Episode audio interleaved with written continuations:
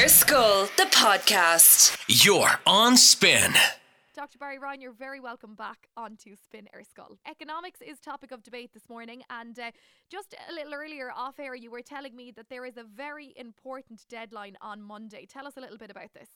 Yes, uh, you know, this is the first year where there's a project that has to be submitted in economics. It's a difficult project. It can seem very confusing. With your teachers, etc., you must have a discussion that uh, Monday, the 15th of March, by close of business, they say 5 p.m., your project without amendments must be submitted to your team. Let's jump into now the structure of the paper and how students can get the best possible result from the remaining 80%. So that's the written paper, I'd imagine, if students decide to sit it. That's correct. That will be on the 25th of June. So you've got plenty of time, um, depending on the structure of your own leaving cert schedule. This is the first time we've got new project economics, let's say. Um, so it'll be slightly different than the previous, but it was it's still the same economics. But um, so you'll have all questions must be attempted in section A, but they'll be very, very similar to the questions you have seen over the last 20 years. So you must practice those. And then the second section, it depends on, you know, they keep on changing the goalposts but you'll have to answer four questions out of six in uh, 2020. So my advice would be as follows. Depends on the mark you want. There should be two questions on microeconomics, which would be very similar to before, but there might be more real world situation. Like in the sample paper, it had um, things like this year, for instance, we had a collapse in oil prices due to the fact that Sunday supply was here, but demand collapsed. Okay. So that's very microeconomics, very, very, not very, not very dissimilar to what you've done already in class.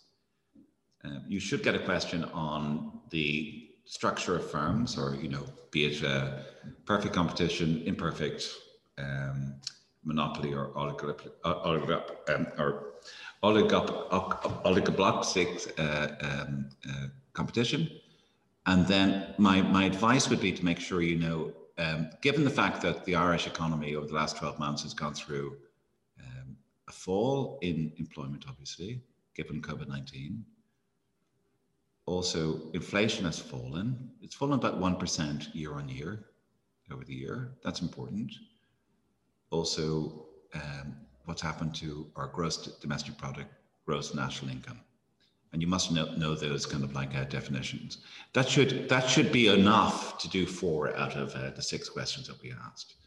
But you have to. Um, it's not, not in great detail, but you must know about 24 numbers. I think that's I that's how I teach my students, and they get H1s. 24, 26 numbers, telling us a bit about the macroeconomy. I'll give you a very very sim- simple example, Louise, because I know we're under time pressure. Ireland is an economy which in 2021 or 2020, should I say, going into 2021, had a gross domestic product. And the people listening, if you don't understand what precise what that is, look it up in your textbook. Of about give or take, I always say approximately 360 billion euros. Okay? Now, if you divide that by the population of Ireland, which is about 5 million, that's about 70,000 euros per man, woman, and child living in the country.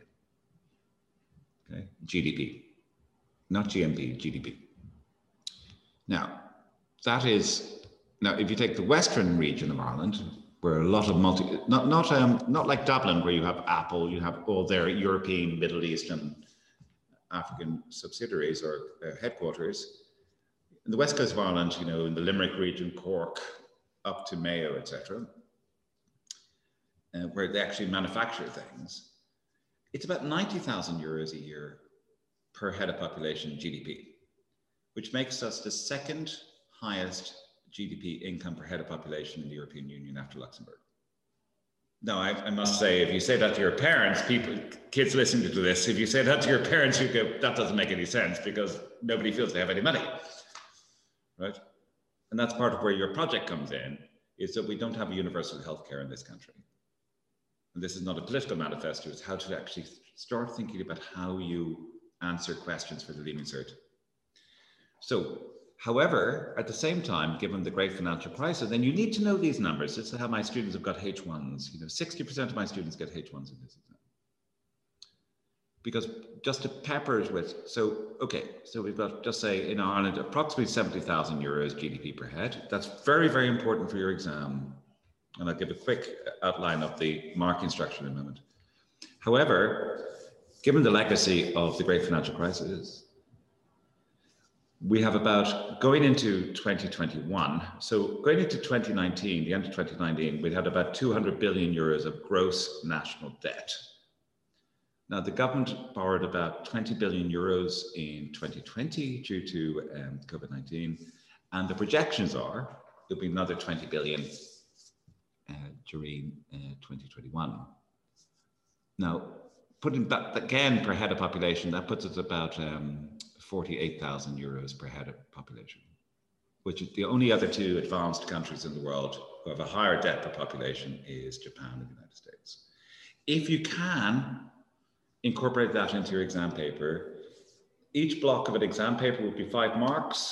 So just say one mark to get to make the statement right, two marks to explain the theory, and there's not for all questions, but there've been another two marks floating. In other words, 40% of the marks will float for just capturing the conceptual idea uh, in the theory to actually the living experiment. Uh, one young woman uh, in my course a couple of years ago, she came up to me and she said, I never knew we had to know so many numbers. And I said to the young woman, I said, well, 24 numbers, one number a month over the two years of the senior cycle. And she shook her head and said, oh, for God's sakes. So, so no, it's actually quite a, it's quite a good exam, but they really want to see if you can take the theory you've learned and apply it to the living experiment called the economy. So uh, I would definitely, and I, the CSO website's very, very hard to negotiate. So if you want to put on your website, I would say table A main aggregates CSO and search that on the website. But it should it should make a huge difference to your marks. Just understanding the link between, and it also makes it more interesting. Yeah, for sure. Uh, something interesting you said there, Barry, and I know again we are very tight on time, but you mentioned that uh, the students need to refer to the economy as a living organism. Can you just give us a little bit more of, I guess, a breakdown on what you mean by that? And I think you said as well that that's what differentiates sometimes the H1 students from students who'll score a little lower. Well, when you want to maximize, I always want to maximize the student scores. So uh, the living organism, in we were sitting here, we've got all this internet access if you take the Irish economy or the world economy, what do we need to know? How much did it grow in 2020, as an example, compared to how it grew beforehand? That shouldn't be too, we're not talking about little tiny things. That, that should be something that is easy enough to try to get a feel for. What's the unemployment rate in Ireland? What's the inflation rate? What's our gross domestic product? How many people live in Ireland? How many people live in Ireland compared to the European Union? So, in a sense, what I meant by that, um, Louise, living organism, it's a living experiment in front of us.